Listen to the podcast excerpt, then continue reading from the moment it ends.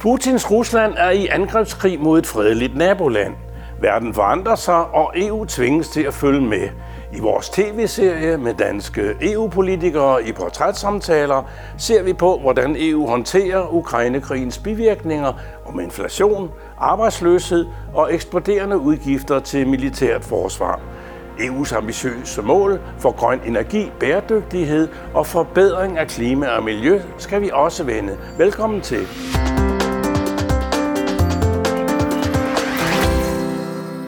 Og velkommen til dig, Nikolaj Willumsen fra Enhedslistens øh, medlem af Europaparlamentet. Den korte version af din politiske karriere må jo være i hvert fald Folketinget 11-19 og siden 19 medlem af Europaparlamentet. Hvad siger du til de ændrede øh, forhold, du nu skal arbejde under? Har øh, Putin øh, ødelagt jeres arbejdsglæde, eller kan I fortsætte? Jamen altså, altså, Putin har jo desværre ødelagt rigtig, rigtig meget. Øh, ikke mindst i, i Ukraine, hvor vi jo ser de her forfærdelige, forfærdelige billeder, der kommer ud, og byer, der bliver ødelagt, og mennesker, der bliver øh, ja, dræbt og, og jaget på flugt.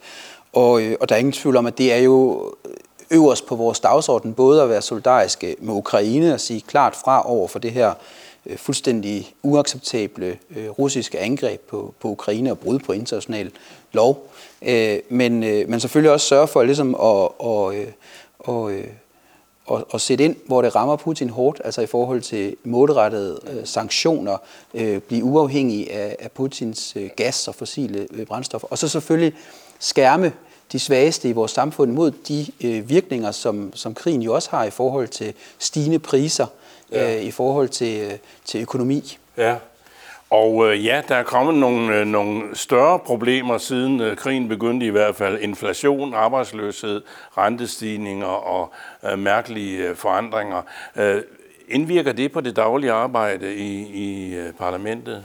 Jamen det gør det da i allerhøjeste grad. Altså hvis vi, hvis vi, øh, hvis vi tager øh, det, som jeg tror i virkeligheden berører rigtig mange mennesker, altså at der er stigende leveomkostninger, energipriser stiger, madpriser stiger, det, det rammer jo, det kan jeg jo høre, når jeg, når jeg går rundt i min boligforening, det rammer jo rigtig mange hårdt, ikke mindst øh, lavt lønnet, øh, enlige mødre og, og øh, folk, øh, folkepensionister, øh, øh, arbejdsløse. Og, og det er jo noget, som vi skal tage drønhammerne alvorligt. Og der, øh, der er, synes jeg, vi skal løfte i flok. Altså der bliver vi nødt til at lade de bredeste skuldre øh, bære det, det, det største læs.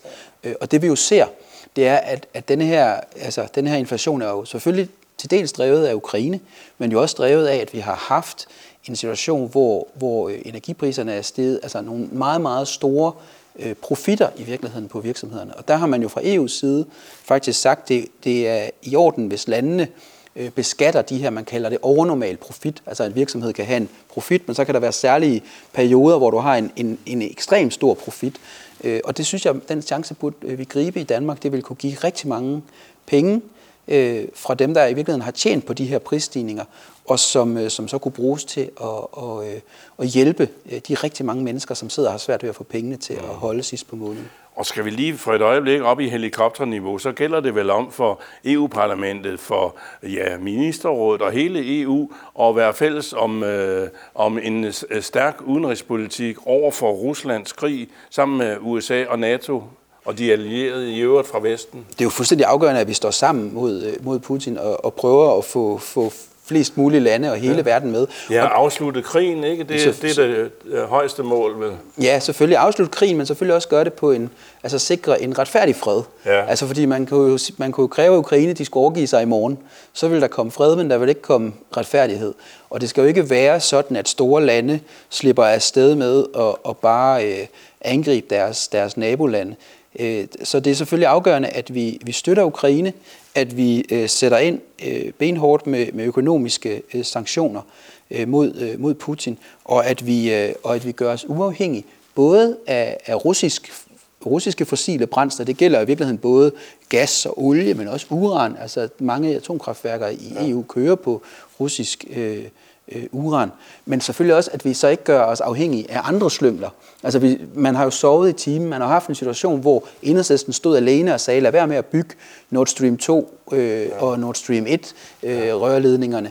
Øh, altså fra Rusland over øh, ved siden af Bornholm og ned til Østtyskland. Præcis. Ikke? Ja. Altså selv siden nationen af Krim og, og, øh, og det, den russiske i virkeligheden øh, militære invasion også af det østlige Ukraine, som jo i Donbass øh, begyndte allerede tilbage i 2014, der har man jo øget sin afhængighed af russisk gas i, i EU. Og det var en fejl. Øh, det har vi sagt fra over for øh, fra enhedslæstens side, men det har man, man øh, desværre gjort.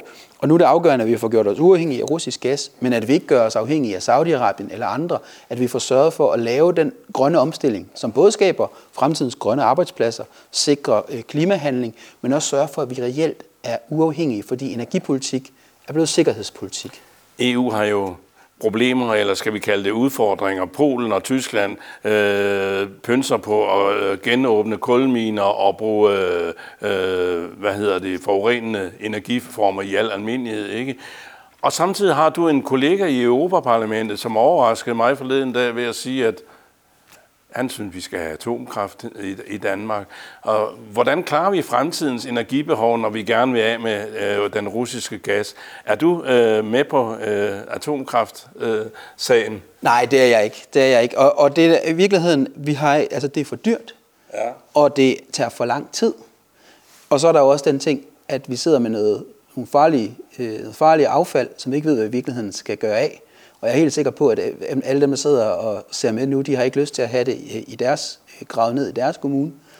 Og den anden ting er jo også, apropos sikkerhed, at, at sådan nogle atomkraftværker kan springe i luften, og det har vi jo set, hvor, hvor, hvor skadeligt det er. Så, så, og virkeligheden er, at dem, der har bygget atomkraft, eksempelvis øh, finderne, det har været langt, meget, meget, meget forsinket. Det har kostet, jeg tror, det er over øh, 75 milliarder kroner. Så sammenlignet med, hvor billigt det er blevet at sætte vindmøller op, hvor billigt det er at sætte øh, solceller op, så, så, øh, så er det en, en rigtig mm. dårlig øh, forretning og, og, og tage ekstremt lang tid at bruge øh, øh, atomkraft. Så det skal vi ikke. Okay. Det vi til gengæld skal, det er at lave, lave den, altså bruge den teknologi, vi har, altså vindmøllerne, øh, øh, hvad hedder det, øh, jordvarme, øh, øh sol, øh, øh, så vi ligesom får, får gjort os uafhængige. Og der er det gode budskab, det kan lade sig gøre, det er et spørgsmål om at få lavet investeringerne og få skabt fremtidens øh, arbejdspladser.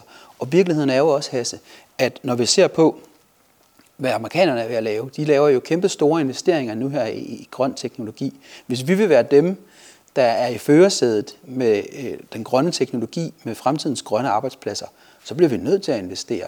Så, så der, er ikke, der er ingen øh, grund til at, at vente. Og men jeg ved, at der er stærke øh, kræfter, både fra lande og, fra øh, højrefløjen i, i EU-parlamentet, og, og desværre jo også for store øh, økonomiske interesser, eksempelvis olie- og gasindustrien, der jo febrilsk prøver at modvirke den grønne omstilling. Men er det ikke naivt af EU og Danmark at, at, at tro på, at vi kan nå vores høje klimamål og øh, grønne, om, grønne omstilling, når vi samtidig altså har stigende udgifter til militæret og, og, og det ekstra udgifter, det, det giver at være i krig?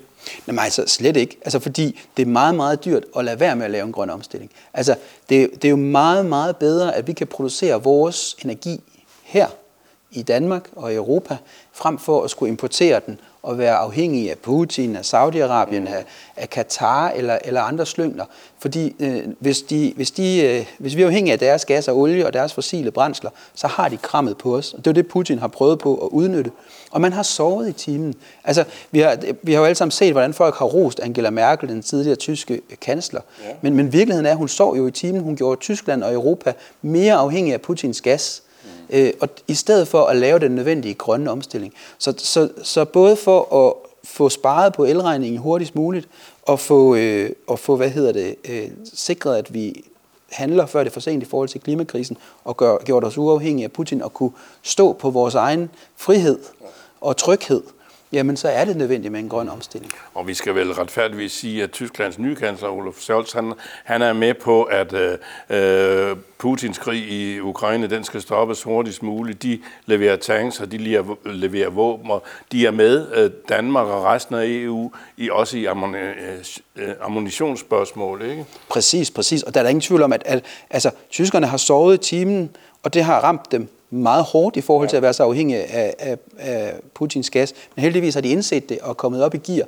Men du har også helt ret i, Hasse, at der, vi lige nu står ved sådan en, en, en krydsvej. Ikke? Vi har en bullerne klimakrise, vi har desværre en forfærdelig øh, krig, hvor, hvor Putin har angrebet Ukraine, og så har vi nogen, der siger, nej, men skulle vi så ikke lige droppe den grønne omstilling? Og der er mit budskab bare, nej, lige præcis den grønne omstilling er så afgørende, fordi energi- og klimapolitik, det er også sikkerhedspolitik. Ja. Det hører med øh, klimapolitikken vel i øh, øh, udvalg for miljø, folkesundhed og fødevaresikkerhed, ENVI øh, udvalget, ikke også?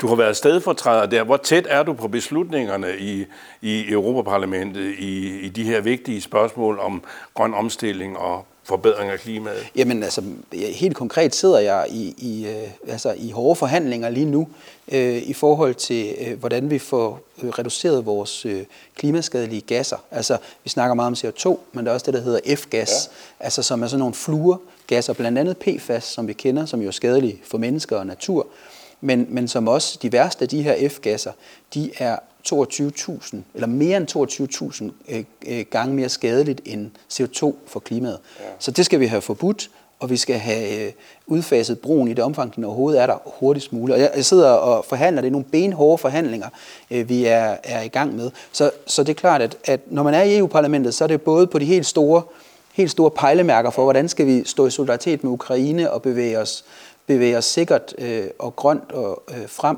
men det handler også om helt nede i maskinrummet at få lavet den lovgivning, der så sikrer, at man kommer i mål. Man kan jo nok blive i dårligt humør, når man ser på de danske opgørelser over, at vi er slet ikke i nærheden at nå vores klimamål og blive CO2-frit i 2030 eller 50. Og FN har jo øh, for nylig også øh, gjort det klart, at alle lande i hele verden er bagud med den, om, den nødvendige omstilling for at, at undgå øh, de her to graders øh, øh, forhøjelse af, af temperaturen på, på verdensplan. Er du også i dårlig humør eller pessimist i forhold til, at vi kan forbedre situationen? Altså, jeg prøver altid at være optimist, altså, men der er ingen tvivl om, at det ser alvorligt ud. Og, og, øhm, og, og, og det gør det da særligt også, fordi hvis et, et land som Danmark, som er så relativt rigt, ikke er i stand til at levere, ja. så, så hvordan skal vi så forvente, at, øh, at resten af verden kommer med? Hvis EU, som er den rigeste del af verden, øh, ikke kan levere, så, så ser det håbløst ud. Så, så man kan sige, at vi har jo heldigvis en situation, hvor jeg tror, det er gået op for langt, langt de fleste, hvor slemt det ser ud med klimaet.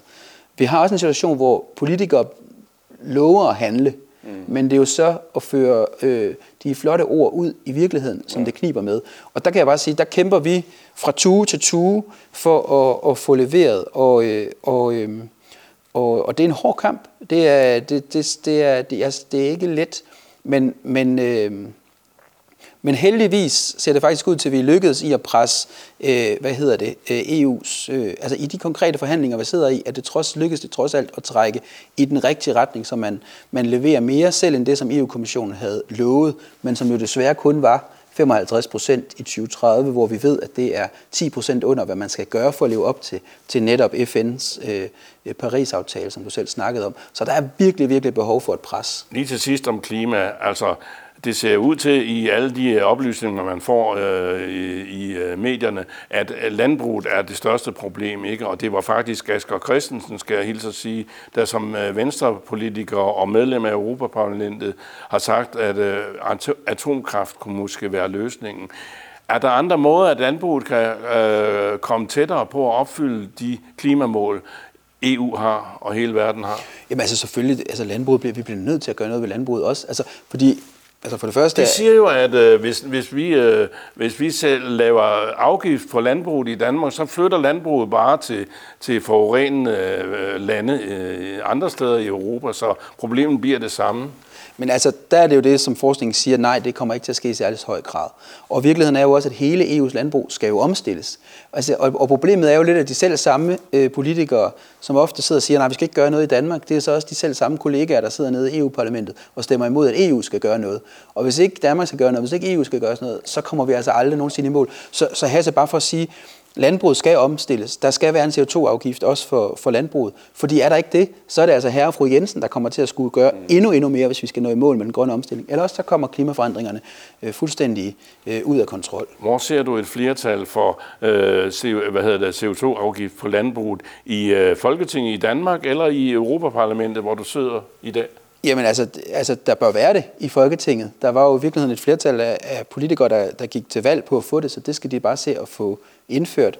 Øh, og Hvordan i forhold ser du på europæisk plan? Og i forhold til europæisk øh, øh, politik, så, øh, så presser vi på for det. det. Det kommer til at blive, øh, håber jeg, øh, en realitet. Men igen, det er hårde, det er hårde kampe, og, øh, og jeg tror også, at, at øh, en vigtig pointe er faktisk i virkeligheden, at når det kommer til landbrug, så fordi Danmark er så intensivt et landbrugsland, vi tænker tit, at vi er i førersædet i den grønne omstilling, men lige præcis når det gælder øh, landbrug, når det gælder biodiversitet, altså vores dyrearter, der dør, vores natur, der bliver ødelagt, så halter Danmark milevidt bagefter resten af EU-landene. Så der er virkelig behov for, for handling, og i virkeligheden er det også et sted, hvor EU's løftede pegefinger faktisk heldigvis tit trækker Danmark i en rigtig retning. Vi skal også nå at tale om øh, grænsepolitik og flygtningepolitik, for for trods af, øh, hvad hedder det, det måske ikke er det bedste tidspunkt at komme til Europa, så er der nogen, der har det værre end os i Afrika og i Asien.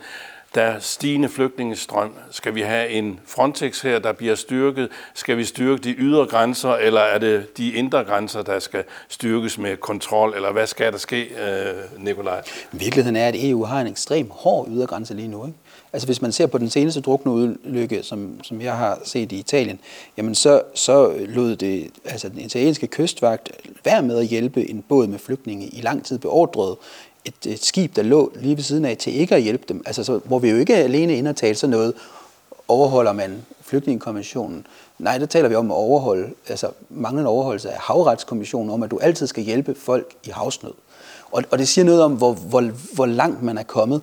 Og, og, øh, og vi, hvis vi skal se os selv i spejlet og, og, og tro på os selv, når vi siger, at vi står for, for grundlæggende værdier, om menneskerettigheder og demokrati, også over for Putin og andre, andre øh, despoter, så bliver vi også nødt til at agere på det. Så bliver vi nødt til at sørge for, at mennesker, som, som, øh, som, som flygter og søger asyl, de får en reel behandling. Hvis de har et beskyttelsesbehov, så bliver de, de bliver beskyttet. Og det kan jo ikke være sådan, at det kun er Italien, Grækenland, Kroatien, der skal tage sig af samtlige flygtninge, kommer til EU.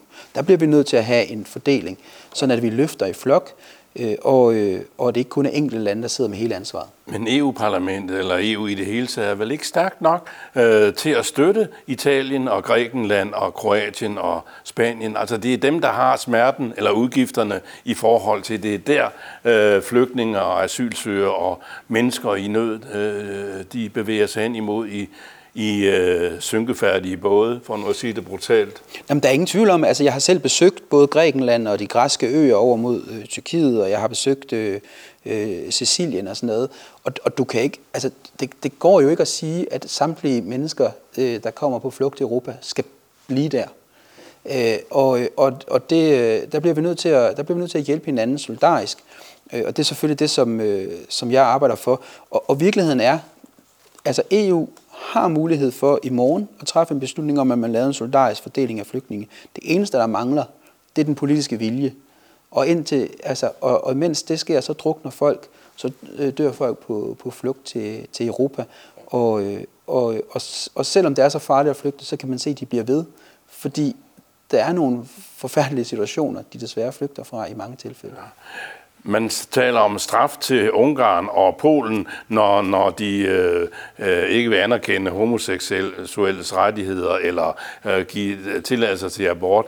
På EU-plan, ikke? kunne man forestille sig, at man straffer øh, de lande, der ikke modtager flygtninge ved kysterne ved Middelhavet, fordi de ikke hjælper nok og er solidariske over for Sydeuropa jamen, i altså, flygtningespørgsmål? Jamen helt sikkert, altså, men i virkeligheden vil jeg sige det på en anden måde. Altså det er klart, en solidarisk fordeling forudsætter selvfølgelig også, at man, man bruger EU-midler til at sikre, at der så er en ordentlig modtagelse. Og de lande, som så ikke vil tage ordentligt imod, der ikke ønsker at være en del af den solidariske øh, øh, omfordeling, jamen det er klart, så, så kan der jo bare ikke være penge til dem. Øh, hvis ikke de ligesom vil, vil bidrage til fællesskabet, øh, så øh, kan fællesskabet heller ikke, øh, hvad kan man sige, øh, holde hånden under dem økonomisk. Øh, og, øh, og sådan må det jo være. Øh, og det, og det viser jo også, at igen, EU har i virkeligheden både værktøjerne i værktøjskassen, man har beslutningskompetencen, øh, og man, det eneste, øh, der skal til, det er, at man, man øh, står ved de værdier, man bryster sig af og overholde, som jeg mener er så vigtige, altså at alle mennesker har grundlæggende rettigheder. og man tør sætte fod ned over for Orbán og andre, som, som træder på grundlæggende rettigheder. ja. ja, lige præcis den øh, ja, premierminister i Ungarn. Ja, godt. Vi skal nå også at høre øh, din og enhedslistens mening i dag, efter Putins øh, krig er begyndt øh, og ser ud til at fortsætte, jeg ved ikke hvor længe. Hvordan øh, ser du på øh, udgifter til forsvar i EU og i NATO? Øh, amerikanerne vil have os op på 2 øh, procent øh, af bruttonationalproduktet hurtigst muligt. Øh, skal vi det? Der er ingen tvivl om, at vi skal have omlagt det danske militær. Altså, den danske her har været, hvad kan man sige, i virkeligheden været sådan en omstillet til et, et offensivt, en offensiv indsatsstyrke, der har været i Irak og Afghanistan. Og man har forsømt territorialforsvaret i Danmark. Så Danmark skal selvfølgelig have territorialforsvar. Vi skal omlægge forsvaret. Det kan også godt kræve, at vi skal bruge nogle flere penge. Men, men det er jo ekstremt byråkratisk at sige, at du skal absolut bruge 2 procent. Mm. Øh, der findes ikke nogen mere byråkratisk måde at, at, at, at styre økonomien Nej. på. Og nu så, siger vores så, statsminister endda, at vi skal ja, op endnu på 3 højere. Ja, øh, præcis. Ja. Og, og, øh, og, og der siger jeg bare ligesom, altså lad os, lad, os, lad os sætte os ned og snakke om, hvad skal der til for at have et stærkt territorialforsvar i Danmark? Det skal vi have. Det kan også koste flere penge. Men at binde os til i altid og evighed og, og lige præcis bruge Øh, 2% sådan at, at der skal benzinafbrænding til sidst på, på året, hvis øh, BNP er vokset. Altså, det synes jeg er en ufornuftig måde at, at strikke økonomien sammen på. Nikolaj Willumsen, otte år i Folketinget og nu fire år i øh, Europaparlamentet for dit vedkommende for enhedslisten. Er det rigtigt forstået, at du skal gå af ifølge øh, enhedslistens regler øh, til, til sommer, når der er nyt valg til Europaparlamentet? I enhedslisten har vi den her rotationsordning, så jeg skal ud i, i den virkelige verden, eller hvad man vil kalde det, uden for, for EU-parlamentets mure, og der kommer øh, andre kræfter til. Og der kommer nogle gode folk, og så må vi se, hvad jeg skal, hvad jeg skal lave, men, men helt at droppe politik, det kommer jeg nok aldrig til der kan være noget sundt i uh, rotationsprincipper. Man kan jo se, at i USA, der må præsidenterne kun sidde i to perioder, uh, altså otte år. Ja. Uh, I Danmark synes jeg, at enhedslisten har mistet to dygtige profiler, Johannes Schmidt uh, Nielsen og Pernille Skipper, som, som uh, formand for jeres parti. Og ja, øh, nu med al den viden, du har fra EU-arbejde i, i fire år, øh, går den tabt, eller kan du give den videre til den næste, der kommer? Jeg kommer til at gøre alt, hvad jeg overhovedet kan, Hasse, for at, at give den videre. Og, øh, og, øh, og det, jeg er sikker på, at der kommer, kommer gode folk. Men, men det er klart, at man vinder noget. Man vinder, at man ikke har levebrudspolitikere ved at have en rotationsordning. Man taber også noget. Og, og der har vi så lavet en opvejning af at sige, at det er vigtigt at få, få, øh, få friske folk ind, at folk ikke gror, gror fast. Og, og så kommer jeg ud og får luftet ørerne lidt.